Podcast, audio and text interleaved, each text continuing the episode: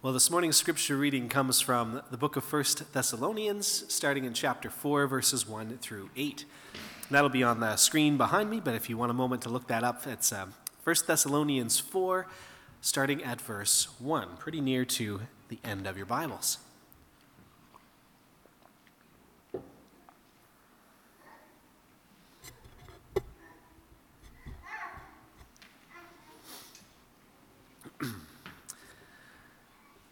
From God's word we read. And as for other matters, brothers and sisters, we instructed you how to live in order to please God, as in fact you are living. Now we ask and urge you in the Lord Jesus to do this more and more. For you know what instructions we gave you by the authority of the Lord Jesus. It is God's will that you should be sanctified that you should avoid sexual immorality, that each of you should learn to control your own body in a way that is holy and honorable, not in passionate lust like the pagans who do not know God. And that in this matter no one should wrong or take advantage of a brother or sister. The Lord will punish all those who commit such sins, as we told you and warned you before. For God did not call us to be impure, but to live a holy life. Therefore, anyone who rejects this instruction does not reject a human being, but God, the very God who gives his Holy Spirit.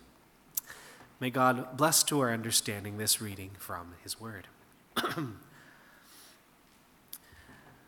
so, excuse me. This is our fourth Sunday where we are looking at the seven what are called contrary virtues, the traditional qualities that, that centuries ago were identified as the right counters to what are called the seven deadly sins. So far, we looked at humility, which counters pride, kindness as opposed to envy, and temperance as the answer to gluttony. And this is my last sermon before I start vacation in August, so Erica will be finishing off the series. And I thought that the right thing to do was probably to take this pairing today on for myself and not stick Erica with it, because today it's chastity as the contrary virtue to the deadly sin of lust. And that may not be the most comfortable message of all to listen to, but it is a wildly relevant and important concept today. Chastity and lust influence how human beings relate to each other and whether, whether people find their way to live healthy and fulfilled lives. Now, I'm not going to use any like explicit language or vivid imagery in this, but parents should know that since we're talking about lust, sex will be mentioned in this message, and if that uh, impacts where you want to have your kids during the message, then uh, that's your that's your note for that. And there may be others that would wonder how relevant is this subject to my age and stage of life. And I think that when we explore the aspects of this in our inner lives and attitudes, you'll see that there are things there for your spiritual growth. But I think it's also important to help us grow our understanding in order to be able to speak into the lives of others so that we might be, be able to be a blessing to those in our families, in our circle of friendships, those that we might have some positive influence over. So let's, let's dig into this. And so I'm going to talk a little bit about what the deadly sin of lust is first. And I'm going to use the main word, way that we use that word, which is to describe unrestrained sexual desire. And lust is a very stealthy sin. It's a sneaky one because mostly it happens in our minds and in our hearts. Uh, it can lead, of course, to inappropriate behavior, but it often begins with just a gaze. We observe, observe beauty and we desire it and we maybe then obsess over it or even fantasize about possessing it. And there is nothing wrong with noticing beauty. But what lust does is it devours beauty instead of honoring it. And today's world provides, of course, nonstop temptation in this area. So much advertising is so suggestive, so much of our media, so much music, uh, our TV shows and movies, all of this. But it's hardly even worth mentioning any of that anymore when we look at what the impact of pornography is in our world. Because it's, this is just so instructive to this topic because it is the perfect lust generator. That is all it does, that it's all it's for. Uh, pornography encourages and feeds lust. And feed is really the right word because it, it doesn't satisfy or relieve it, it only causes it to grow. And it might, it might even be hard for some people to appreciate how much things have changed from the time that somebody had to go through a beaded curtain into a sketchy room at a video store and show an ID to get their hands on an, an X rated movie. Uh, today, the internet has made every imaginable type of content available instantly to anyone with any kind of online device. There is no barrier, there is no anything uh, guarding that at this point. And so in, in Canada and the United States today, you've got about 90% of men who've had a history with pornography. Some of them were unwillingly exposed to it as early as age 12. In the United States alone, porn sites are accessed on the internet more than 100 million times a month. And so, in the next 10 or 15 years, we're going to learn so much more about how much that has distorted the development of millions of young men and women. But one of the results is this thing called a pornographic style of relating.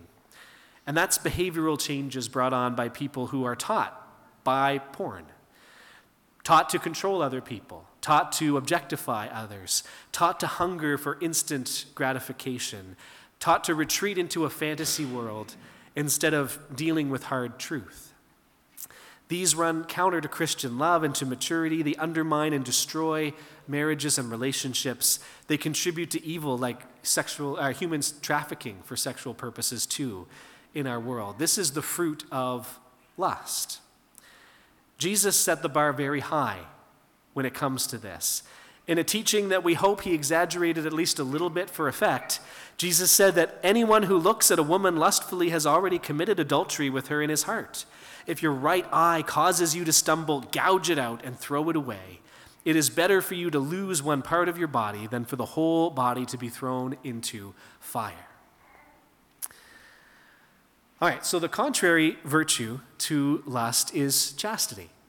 And chastity is a word that doesn't appear even once in the entire Bible, but what it does is it connects to a concept in the Bible, which is purity. And on the surface, chastity is about controlling our minds and our bodies to refrain from sexual sin. And there's never been real dispute through Christian history that the, what the Bible tells us is right and best is to abstain from sex until marriage and to remain faithful in marriage. The church has long understood this as a wise command that prevents physical and emotional and spiritual pitfalls, which allows mutual enjoyment of sex in a secure relationship, which creates the best environment for children to be born into uh, in a place that's supportive and secure. And all of that is quite true, I believe. But it's also not complete. Uh, this teaching, in some ways, what I got when I was a youth growing up, I guess, in church, was basically the teaching that says, well, here are the rules. Make sure you're a virgin on your wedding day, and then everything's great. And if you're not, you are damaged goods, essentially. And that was a, a poor teaching, one that placed too great a burden on some young Christians who did want to please God, but might miss the mark at some point. We need a deeper understanding of chastity that recognizes that it, it is not just abstinence, it's not just following the right rules, it begins with how we see ourselves and others. An author named Matt Fradd wrote this, and I think it helps a lot. He says, The virtue of chastity calls us, as sexual beings, to revere ourselves as creatures made in the image of God and made to honor God through our actions through how we do or don't engage in sex. And it calls us to revere other persons for the sake of the other person's good and their ultimate happiness. When people will the good for one another in this way, they do not act solely on passing desires and feelings, but rather on their commitment to help the other person attain the good and honor God. And so, why does picking someone up at a bar or through a dating app for a one night stand violate Christian ethics? Is it because it's against the Bible's rules? Well, yes. But on a deeper level, it's because that is a person you don't know. And therefore, you don't know what is good for them. You don't know how this experience will affect them. You should be doing you could be doing something very destructive physically or emotionally or relationally. You could be contributing to ruining a, a marriage, sending someone into a pit of depression. You don't know. And our culture today says that is fine as long as they consent to whatever you do together, right? You don't have to care what happens to them as long as they agree to it. And that is a wickedly low bar. It violates our duty to love ourselves and the other person and seek their good. So, chastity starts in our inner life, and then it changes our actions accordingly. Do we value ourselves and recognize that we are precious to God? Do we value others and want what is best for them rather than wanting to get something from them to gratify our own desire? And so, this principle is helpful, more helpful than a rule book, I think, because it applies to our thought lives, our fantasy lives, as well as our physical actions at any stage of life, whether we are married or unmarried. All right, that's a lot to already throw at you before we get to our main Bible passage for today, but we're now going to look at that passage from 1 Thessalonians chapter 4. And in it, the Apostle Paul, writing to the, uh, the Christians in Thessalonica, says, Look, you're on the right track in how you're living as followers of Jesus. That's great. But there's no, excuse me, there's no such thing as having arrived. There is more that you can do. You can learn to please God more and more. So if we ever think we're getting everything right, that we've arrived, well, then I guess I need to refer you back to the first message in this series, which was about pride, right? But here we read that, you know, we should grow more and more. And Paul wants to make something very clear in the instructions he gives, which is that he is very confident that what he's passing on is truly the will of God. This is given, he says, with the authority of Jesus Christ. He says, for you know what instructions we gave you by the authority of Jesus Christ, that it is God's will that you be sanctified. See, there are times in Paul's writings where he makes it clear that actually he's giving his opinion, where he's saying, Here is what I, Paul, think that you should probably do in this situation. But here he stresses that no, this is, this is direct from God, that those who violate it will be accountable to God. It's God's will that you be sanctified. And sanctified expresses two ideas, okay? One is that we now belong to God. We are in God's service. It's an identity thing. Okay? It's part of who we are as followers of Jesus. I'm sanctified, I belong to God. But the other aspect of it is that I don't just belong to any God. I belong to a God who has shown me his character and who has instructed me to live in a way that's consistent with that character. And so it's not just identity, it's also ethics. Sanctification is becoming more like the God you belong to. And this passage gives instructions on three ways to pursue sanctification and a warning if we don't. So, number one says you should avoid sexual immorality. Number two, that you should learn to control your body in a way that is holy and honorable, not in passionate lust like the pagans who do not know God. And third, that in this manner, no one should wrong or take advantage of a brother or sister. And he says, Then the Lord will punish all those who commit such sins, as we told you and warned you before. For God does not call us to be impure, but to live a holy life. So, sexual immorality in there, it comes from a word just commonly used by Jewish and uh, Christian writings, just to talk about any kind of sexual activity outside of marriage. Uh, so, for Jewish converts to Christianity, this was all obvious. This was all in the law. They already knew this and understood this, whether or not they did it, but they, they knew these were the rules. For Christians coming out of a Gentile background, this needed to be spelled out because these things, many of these things were acceptable or even encouraged in the culture they grew up in and they were raised in. So this was a very big change of how they lived their lives. And that's where the second instruction comes in. He says, Don't conform to your culture, but to God's character. Don't be like the people who don't know God and are ruled by their lust. Each of you should learn to control your own body in a way that's holy and honorable. Make sure, he says, to use your body to do what is right before God and loving to others, which is chastity. And then it leads to that third instruction that no one should wrong or take advantage of a brother or sister.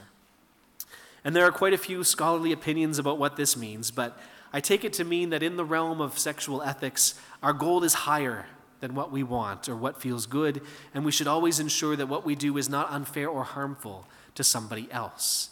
And that's as true uh, within marriage as in any other context. And this again speaks to that deeper meaning of chastity, which goes beyond specific rules and into how we revere ourselves and others. So we all know at this point that there is a desire in our Western culture to hold up sex as something that can just be a physical act, divorced from emotion or intimacy or implications, spiritual implications. And even if that were true, it would still be possible to wrong or take advantage of somebody. But it's also not true. You can't strip all that away from the physical act, and trying to do so is often damaging to everyone involved. The passage I, that I chose today ends with For God did not call us to be impure, but to live a holy life. Therefore, anyone who rejects this instruction does not reject a human being, but God, the very God who gives you his Holy Spirit. You can't follow Jesus and go on living exactly as you did before he was part of your life. And so, that, that same word that's translated as sexual immorality here sometimes is also translated as idolatry in other places, because it comes back to that choice. Do I want the real God who comes with these principles for living a holy life? Or do I want this substitute God who lets me do whatever I feel like? And that is the choice here. You can let lust call the shots and give your body over to it like the pagans who don't know God. It's an option. But it's not just breaking a little rule, it's not just being a little liberal in your interpretation. It is choosing the idol, it's rejecting God. And that idol does not want what's good for you, it, that idol cannot save you. So there is a wonderful abundance of grace and forgiveness for those who repent of sexual immorality. But there should be no illusion that we can live according to the Spirit while actively choosing lust over chastity. So, look, in today's culture, the church's traditional teaching on sexual ethics, they're not just unpopular, they're incomprehensible. Right? Chastity is not seen as a virtue by our world. It's an old fashioned, probably unhealthy, and quite possibly oppressive idea to a lot of people. And I read this week a fascinating book called Rethinking Sex, a Provocation. And one of the big things that it highlights through all sorts of research and interviews was just how much the West keeps moving the boundaries of what's acceptable and expecting that it's going to make people happier, that it's going to make people more liberated. Uh, but in many cases, instead, it simply leads to hurt and confusion and dissatisfaction instead of freedom.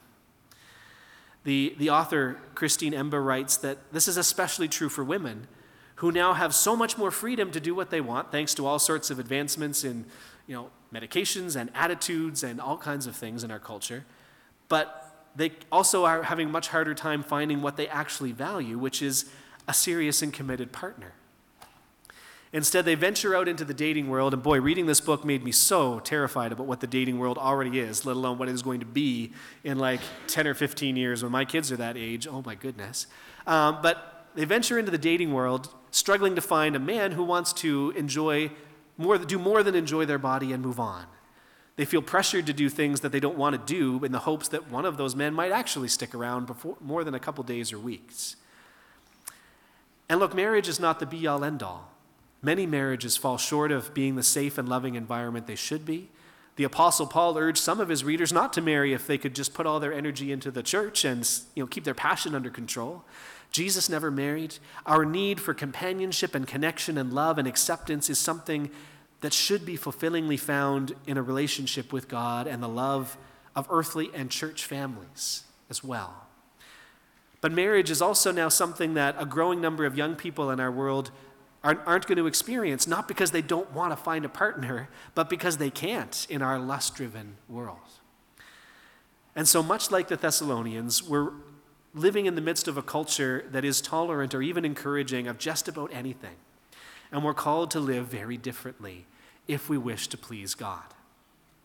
If we belong to Jesus and we seek to resemble him, then the path to walk is sanctification. It's God's will for us. And on and the place on that path, on that path, the place for God's gift of human sexuality uh, to be it's to be enjoyed exclusively within the marriage relationship where it can be characterized by mutual love and mutual commitment and mutual self sacrifice and mutual joy. And there is a fine line, I think, in teaching on marriage and sexual ethics because, as our passage tells us, and many people today with bad and even traumatic experiences can attest, this is vitally important stuff. It, it goes to the core of who we are, it affects us more deeply than many other things. If we choose to ignore it, uh, just because it's growing more foreign to our culture, we're choosing to embrace a dangerous idol. But at the same time, we have to remain gracious. Churches should be hospitals for the sick and the wounded by sexual immorality, teaching biblical truth with compassion, but not with big wagging fingers. Because it doesn't make sense to our world, it takes time to understand it. And I also recognize look, for me at 38 years old, raised in the church, having dated exactly one person in my entire life, I might not have the best handle on what it looks like for younger people today. And so we need to value people's stories and walk in humility with them in this world that has changed so much so fast. All right, so I don't know if there's a place today where Christ- church teaching and cultural expectations differ more than on this one. And in our cultural moment today, people prize liberty, right? They want to be able to do what they want when they want without constraint or opposition. And basically, that argument has won in our culture, right? There are not many people, including those raised in the church, who want to adopt chastity because it seems to mean missing out on experiences that other people and all of our media say you, you've got to have. You've got to be having this. This is what adults do. And chastity also seems like it's going to make finding a, a partner impossible because who wants to go on dates with you if you, you know, aren't going to participate in all the things that are expected in that scene? And yet, this victory of unfettered liberty over all the old rules of religion, and it's not just this religion, it, every major faith has a pretty recognizable version of chastity. This is not just a Christian uh, principle. This victory of lust over chastity isn't leading people to a place where many of them ultimately want to end up as fulfilled people, at peace with themselves, often in loving partnerships with another. And I believe the God who made us, the God who loves us, the God who knows our needs, has given us wise ways to meet them. And chastity is one of these wise ways. For all of the ridicule that it suffers today, chastity is a path that doesn't ask a person to endure being sexually pressured or used. It's one that largely avoids sexual diseases and untenable pregnancies. It's a path that helps prepare people for the lasting and loving partnerships that so many people crave, but also so many find difficult to, to begin and to sustain. Cultivating the virtue of chastity has a lot in common with growing according to some of the other virtues we've talked about, starting with tending our relationship with God. Worship is vital, personal prayer, getting some Bible input, whether that's devotions or books or podcasts or videos, whatever is helpful. Chastity depends on recognizing yourself and others as beloved people made in the image of God so these spiritual acts matter. God's love is at the heart of all these virtues, chastity included. And there are also practical things that can be done to resist temptation in a lust filled world. Recognize lust when it comes knocking. Notice the feelings that come with it and where they are coming from. Learn what triggers lust in you and what circumstances would be wise to avoid. Basically, run from situations that you know will lead to a bad outcome for you. Find people who can, you can be open and honest with about your struggles so you have community and accountability. Many people bear the same load and understand. Choose a few key Bible passages that you can refer back to or you can memorize that maybe address temptation or maybe remind you of God's love for you. Maybe they just make you eager to know and follow Jesus more and set your eyes on the right things. Be mindful very mindful of how you treat others, how you value and honor other people, especially members of the opposite sex, rather than objectifying or sexualizing people. See people as people, wonderfully made and valued by our Creator. And whatever else you do, receive grace as you face and admit your sin. Because chastity is not a thing you have once and then you lose forever. It is a virtue that we aspire to, which sometimes we stray from at times, and which can be regained. So let me pray for us in all of this. Loving God, Father of us all and of our Lord Jesus Christ, we thank you for creating us as such wonderful and complex beings. You have given us longings to be deeply known and loved, and you have made a way for us to receive these things, beginning with receiving your love for us. As we walk through a world that encourages us to devour beauty instead of honoring it, help us to see other people the way that you do, as your beloved children, made in your image. May we revere ourselves and others so that we can seek each other's good. Help us to grow in this virtue of chastity so that we will, it will become natural for us to love and value one another as we should. Make us uncomfortable in a world moving deeper into lust so that we can offer hope for something better. And please be with those who are confused, who are lonely, who are longing for connection but don't know how to find it. Help them to find you and your people so that they can receive the abundant life that you offer and make your people ready to embrace them. All these things I ask in Jesus' name. Amen.